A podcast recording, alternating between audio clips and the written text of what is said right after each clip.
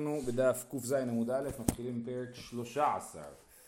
אומרת, הפרק כפי שאמרתי עוסק בדיני מיעון. מה זה מיעון? מיעון זה ככה, כאשר יל, יש ילדה קטנה, זאת אומרת מתחת גיל 12, אז אבא שלה יכול לחתן אותה, יש לו את הזכות המלאה לחתן אותה, וכאשר הוא מחתן אותה, הנישואים האלה הם נישואים גמורים מהתורה, ואז אי אפשר למען. אבל אם אין לה אבא, אז האחים של, שלה או אימא שלה יכולים לחתן אותה, אבל זה באמת חתונה שאין לה תוקף מהתורה, בגלל שמהתורה רק אבא, אב יכול לחתן את ביתו. ולכן הנישואים האלה, כפי שנראה בהמשך, המטרה שלהם היא דווקא לדאוג לילדה הזאת, כן? אין מי שידאג לה, אבא שלה נפטר, אז, אז מחתנים אותה עם מישהו ו, וככה אה, אה, הוא דואג לה. זה, אה, ואז יש לה זכות למועין, היא יכולה להגיד, אני לא מעוניינת, ולעזוב אותו, ואחרי מיעון אין ביניהם שום קשר, זה כאילו הם לא היו נשואים מעולם. זה מיעון. יש עוד אופציה של מיעון, שגם אותה נראה בהמשך, שבה האבא קידש את ביתו, והיא התחתנה, ואחרי זה התגרשה, כן, בעלה גירש אותה, אז היא נחשבת, נקראת יתומה בחיי אביה. היא כאילו יתומה במובן הזה שהיא יכולה בעצמה להתחתן, אבא שלה כבר לא יכול לחתן אותה, אין לו את הזכות הזאת לחתן אותה, ולכן היא יכולה בעצמה להתחתן, ואם היא תתחתן, שוב פעם היא יכולה למען, כן? יש לה את הזכות למען. היא התגרשה לפני גיל 12? כן, כן. אם היא התחתנה והתגרשה לפני גיל 12, אז היא נקראת יתומה בחיי אביה. בסדר? אוקיי. אומרת הגמרא, יש פה מחלוקת בית שמאי ובית הלל מאוד יסודית בשאלה איך, איך אנחנו חושבים על מיון. בית שמאי אומרים אין ממאמנין אלא ארוסות, ובית הלל אומרים ארוסות ונשואות. בית שמאי אומרים בבעל ולא ביבם, ובית הלל אומרים בבעל וביבם. בית שמאי אומרים בפניו, ובית הלל אומרים בפניו ושלא בפניו. בית שמאי אומרים בבית דין, ובית הלל אומרים בבית דין ושלא בבית דין. אמרו להם בית הלל לבית שמאי ממאנת והיא קטנה אפילו ארבעה וחמישה פעמים. אמרו להם בית שמאי אה, אה, אין בנות ישראל הפקר אלא ממאנת וממתנת עד שתגדיל ותמאן ותינשא. כן, אז מה קורה פה? בית שמאי אומרים בעצם אפשר למאן רק בזמן האירוסין. ברגע שהילדה הקטנה התחתנה כבר אין לה זכות למען. ובית הלל חולקים ואומרים שגם נשואות יכולות למען. בית שמאי אומרים אפשר למען רק בבעל, אבל אם נגיד אישה הייתה מאורסת, לשיטתם של בית שמאי, אישה הייתה מאורסת והבעל נפטר ואז היא צריכה ייבום, היא לא יכולה למען ביבם. לא לפני הייבום, לא אחרי הייבום. ובית הלל אומרים אפשר למען גם ביבם. בית שמאי אומרים שהמיעון חייב להיות בפני הבעל. היא לא יכולה להגיד למישהו אחר שהיא לא רוצה יותר לחיות איתו. היא צריכה אה, לעמוד בפניו. ובית אלוהים אומרים בפניו ושלא בפניו. גם אם הוא לא נמצא פה אפשר למען. זה עושה את זה יותר קשה, כי היא קטנה מול אדם גדול. אה, נכון. אני לא רוצה אותך. נכון, ממש, לפי, כן, וגם בבית דין. בית שמאי אומרים בבית דין, זה חייב להתבצע בבית דין עם הבעל, כן? וכל זה רק כשהם היו מאורסים. בבית הלל אומרים בבית דין ושלא בבית דין. אז לפי בית הלל זה ממש הדבר הכי קל בעולם. היא הולכת, לא בבית דין, אומרת אני לא רוצה אותו יותר ונגמר. עם שני עדים. אז זהו, אז אנחנו נראה בהמשך שכן צריכים שיהיו שלושה אנשים, אבל לא צריכים שיהיו דיינים. אה, ואז בית הלל אומר בית שמאי, ממנת והיא קטנה אפילו ארבע וחמישה פעמים, יכולה להתחתן עם מישהו, להגיד לא, לא מוצא חן בעיניי, לעבור למישהו אחר לא מוצא חן בעיניי, ככה ארבע וחמישה פעמים. ובית הלל, אה, אה, בית שמאי אמרו להם, מה פתאום, בנות ישראל הפקר, זה ממש כמעט זנות, נכון? נמצאת עם מישהו, ואז אומרת אני לא רוצה אותו, עוברת למישהו הבא, זה ממש כמעט זנות. אז אין בנות ישראל הפקר, אלא אפשר למען רק פעם אחת. אחרי שהיא מענה, היא לא יכולה להתחתן שוב, ממאנת וממתנת עד שתגדיל ותמאן ותינשא. בסדר? יש פה איזה בעיה בניסוח, שכתוב פעמיים ממאנת, והגמרא תטפל בזה. אמר רב יהודה, אמר שמואל. מה הטעם דבית שמאי? אז כולם שואלים מה הטעם של בית שמאי. כי, ש, מה הטעם לזה שאי אפשר למאן אחרי הנישואים? לכאורה, בוודאי שברמה התיאורטית אה, אה, מיעון אמור לעבוד גם אחרי הנישואים, אין הבדל בין הקידושים לנישואים מהבחינה הזאת, וגם אה, הראשונים כותבים שבית שמאי מודים שאם אישה מענה לאחר הנישואים, אם ילדה מענה לאחר הנישואים זה עובד, רק שלא עושים את זה, כן? אז המחלוקת היא למה לא עושים את זה. אמר רבי יהודה אמר שמואל, מה איתם דבית שמאי?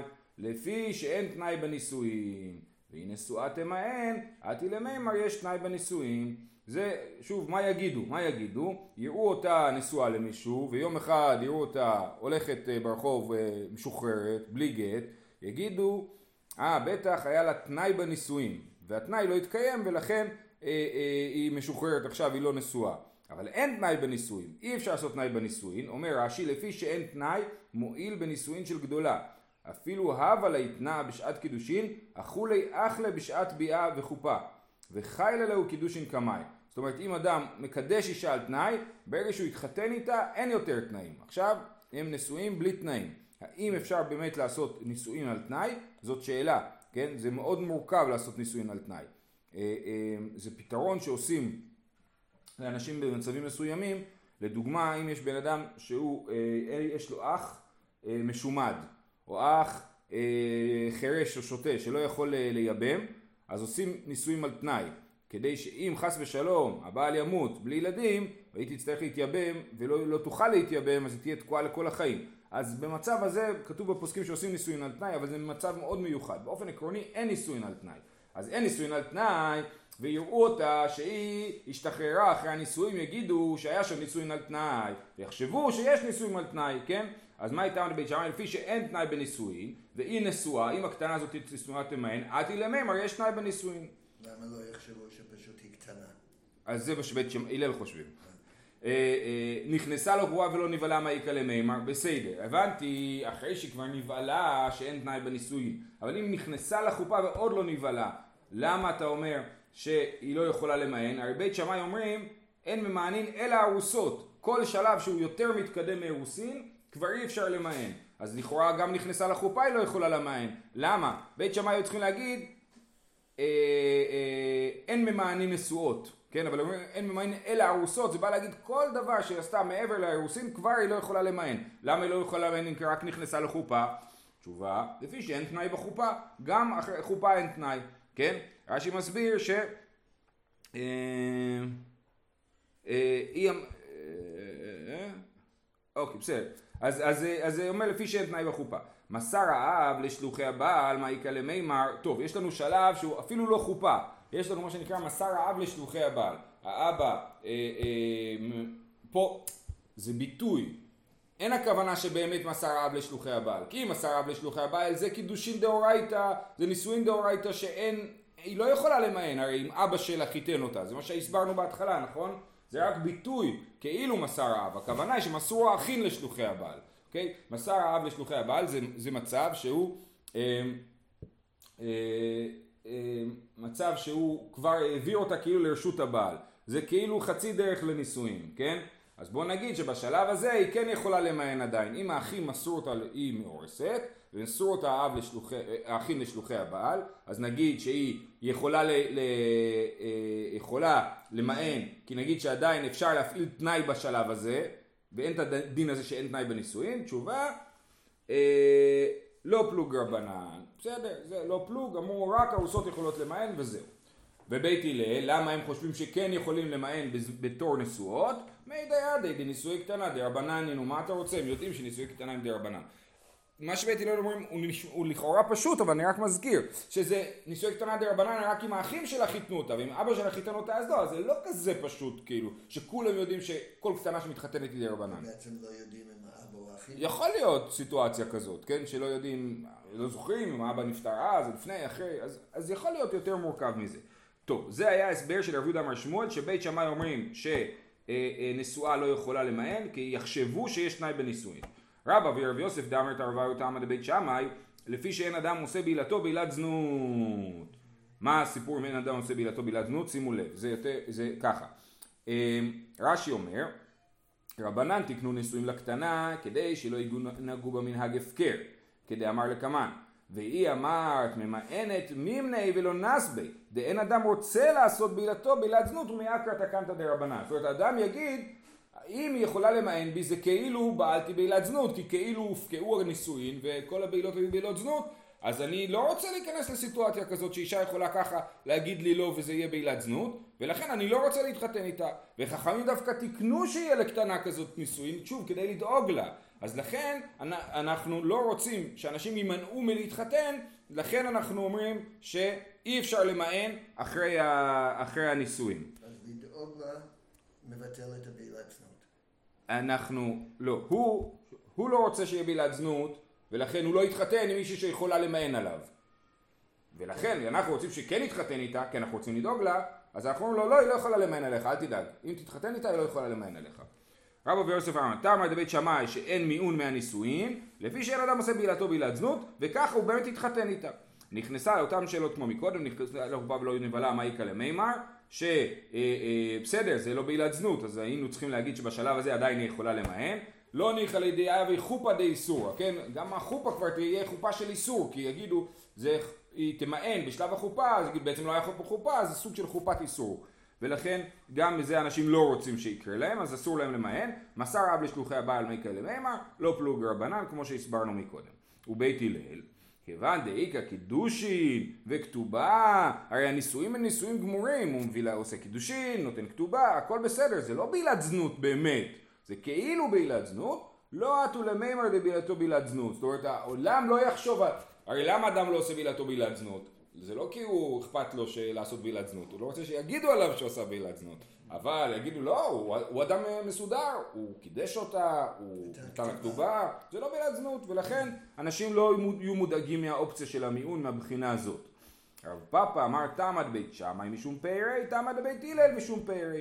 כשאדם מתחתן הוא מקבל את נכסי אשתו, נכון? נכסי מילוג, והוא אוכל את הפירות. מה אנחנו חוששים? אנחנו רוצים לדעת שהוא ידאג, לה... הוא מקבל את השדה כאילו, כן? אנחנו רוצים לדעת שהוא ידאג לשדה כמו שצריך.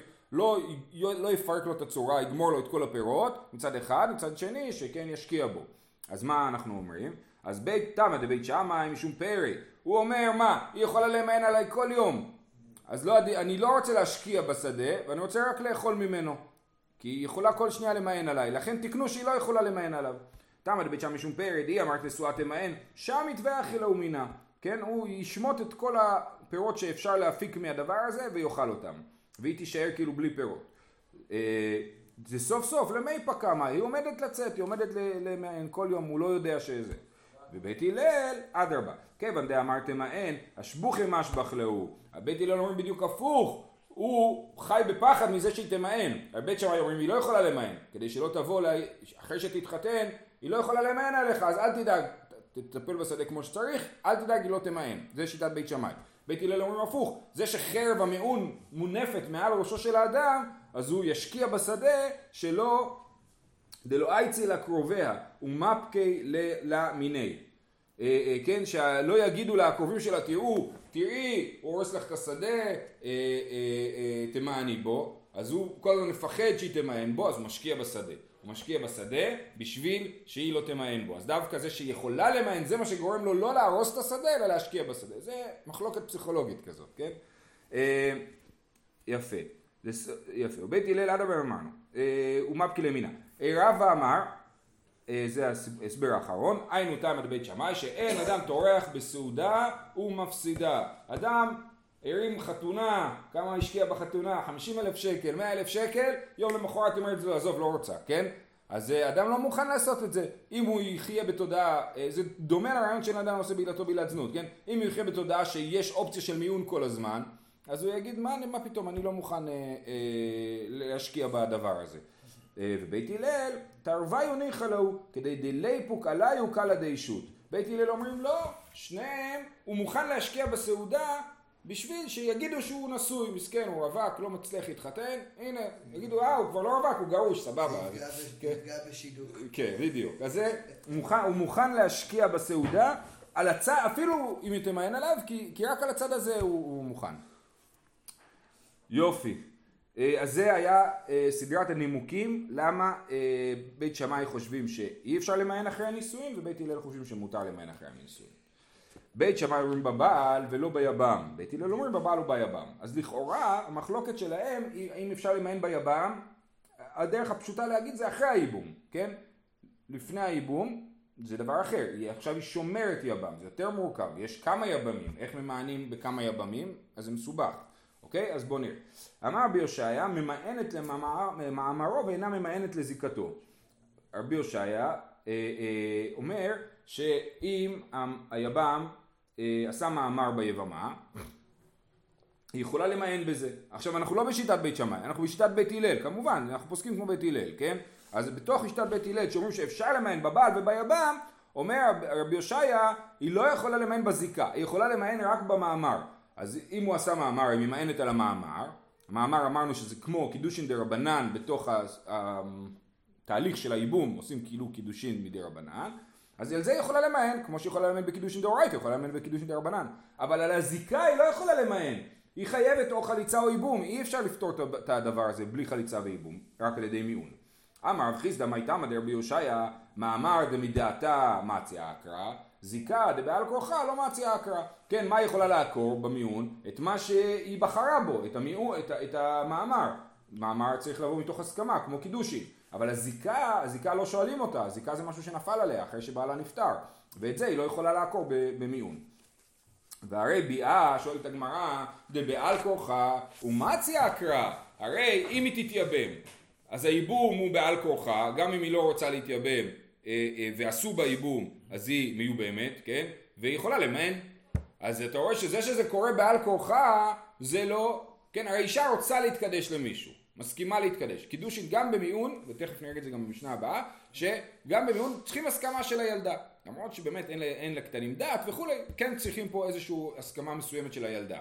אז, אז היא התחתנה מתוך הסכמה. הייבום הוא לא מתוך הסכמה, הייבום יש לזיקה והיא תעשה מה שהיבם יחליט שעושים, נכון? ועדיין אחרי הייבום לפי בית הלל היא יכולה למען. אז סימן שזה שדבר קרה בעל כורחה זה לא סותר את הרעיון של מיעון. אז ממילא אפשר גם להגיד גם על הזיקה שהיא יכולה למען בזיקה למרות שזה בא בעל כורחה. אז זה שזה בא בעל כורחה זה לא נימוק להגיד למה אי אפשר למען. אה, אלא ביאה ומאמר דהו כמה אביד מציה קרא זיקה דרחמנא רמה לה לא מציה אקרא. אז מה הנימוק למה אי אפשר לעקור זיקה? כי זה התורה עשתה לה, כן? אה, קידושין בן אדם עושה, מאמר בן אדם עושה, ייבום בן אדם עושה, כן? כל הדברים האלה שאדם עושה אפשר לעקור, אז זיקה זה התורה אמרה. איך התורה עשתה את זה? כשהבעל מת, אז התורה בעצם שמה עליה זיקה ברגע שבעלה מת. ולכן את זה אי אפשר לעקור באמצעות אה, אה, מיעון, אז בעצם יוצא שקטנה שיכולה למען ובעלה נפטר, היא לא יכולה למען, היא חייבת או ייבום או חליצה, כן? זה שיטת רבי הושעיה.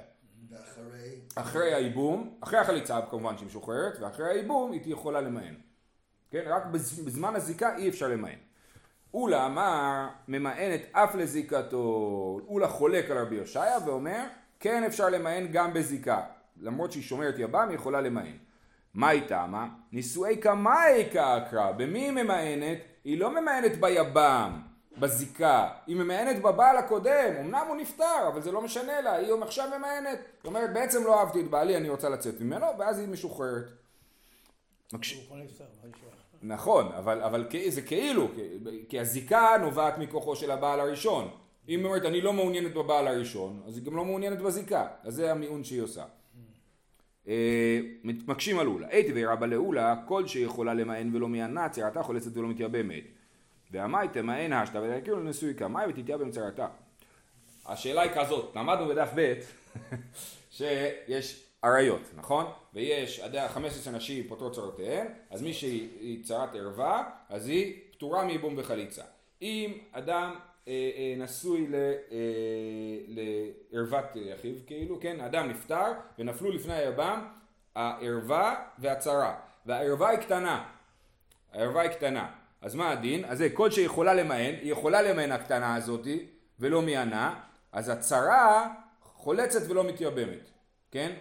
היא לא יכולה להתייבם, כי מצד אחד היא צרת ערווה, מצד שני היא לא באמת צרת ערווה, בגלל ש... אז היא לא משוחררת, כי היא קטנה והיא ברמת נישואי דה רבנן, כן? אז כל שיכולה למען ולא מיענה, אז הצרת ערווה חולצת ולא מתייבמת. אז כל, אני אגיד ככה, כל ערווה שיכולה למען ולא מיענה, צרתה חולצת ולא מתייבמת. והמאי תמאן אשתא ותעקרי לו נישואי כהמאי ותתייבם צרתה.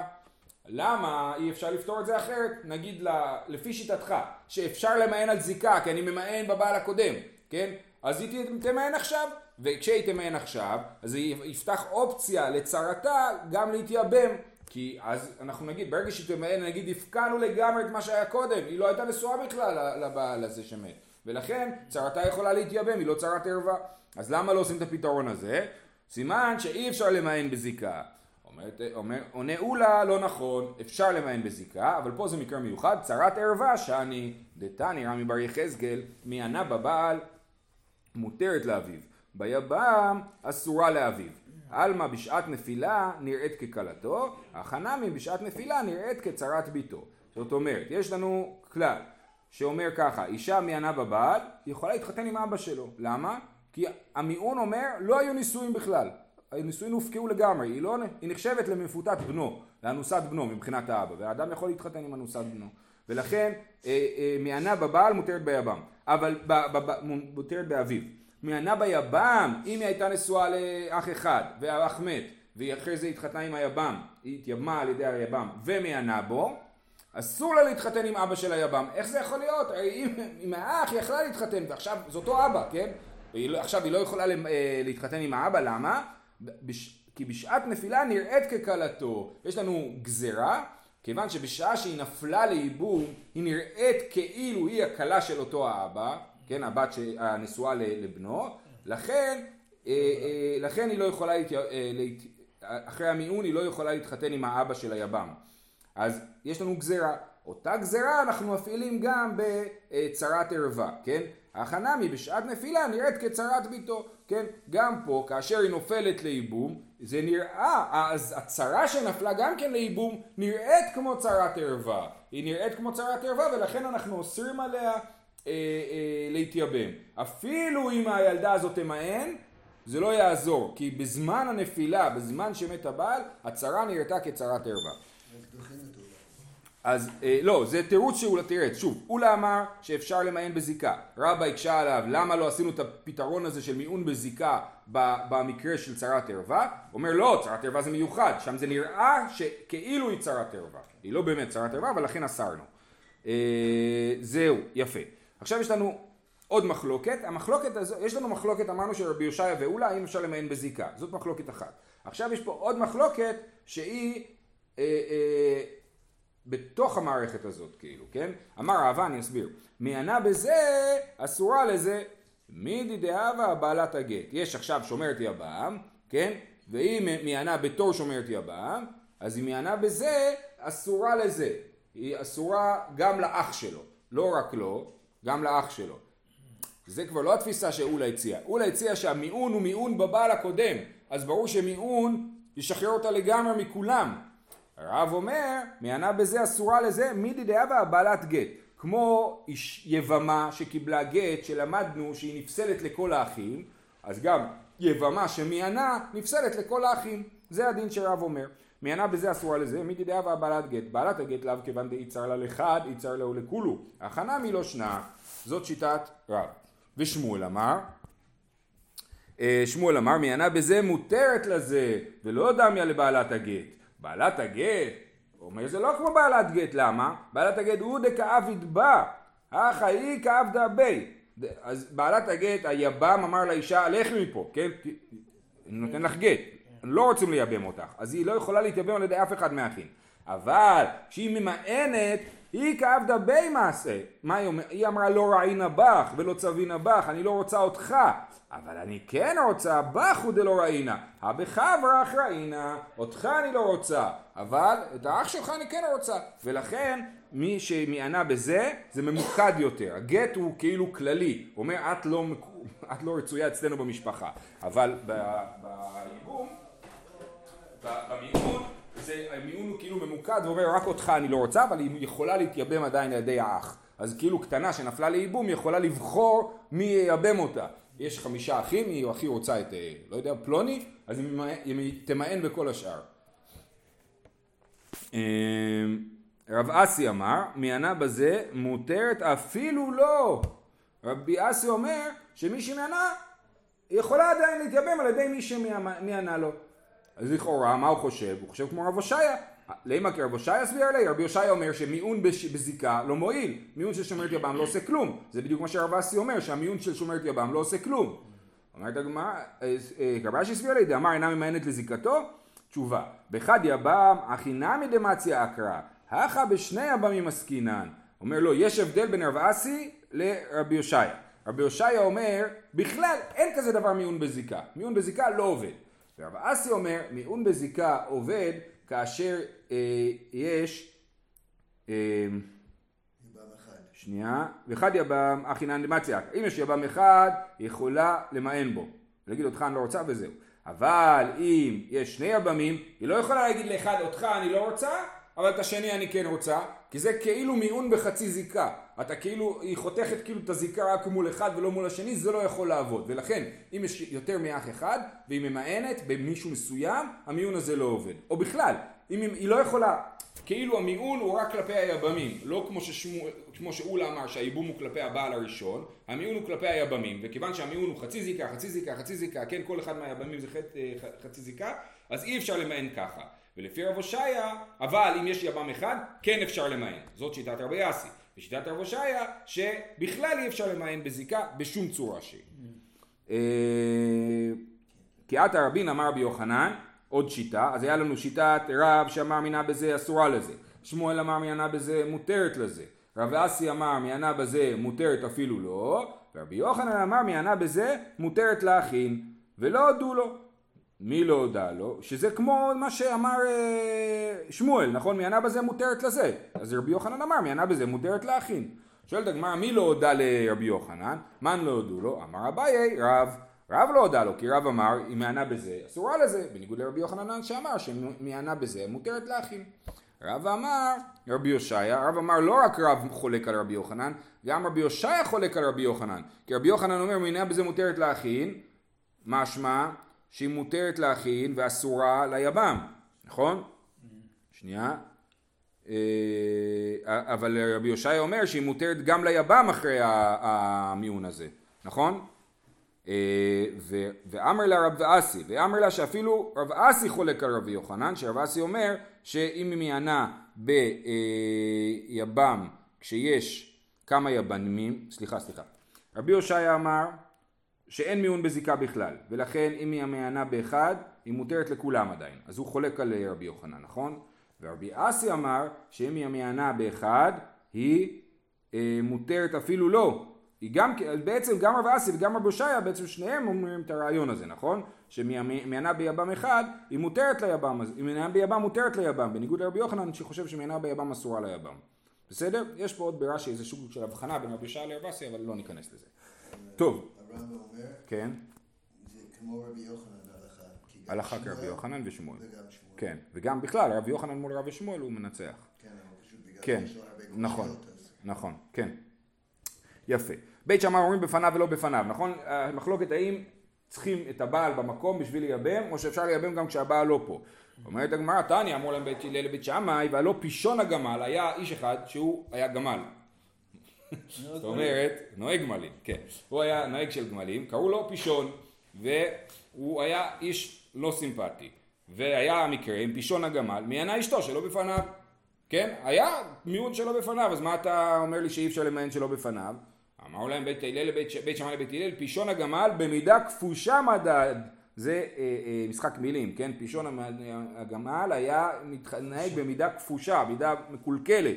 כנראה שהוא אכל את הפירות שלה וראו שהוא פוגע בה.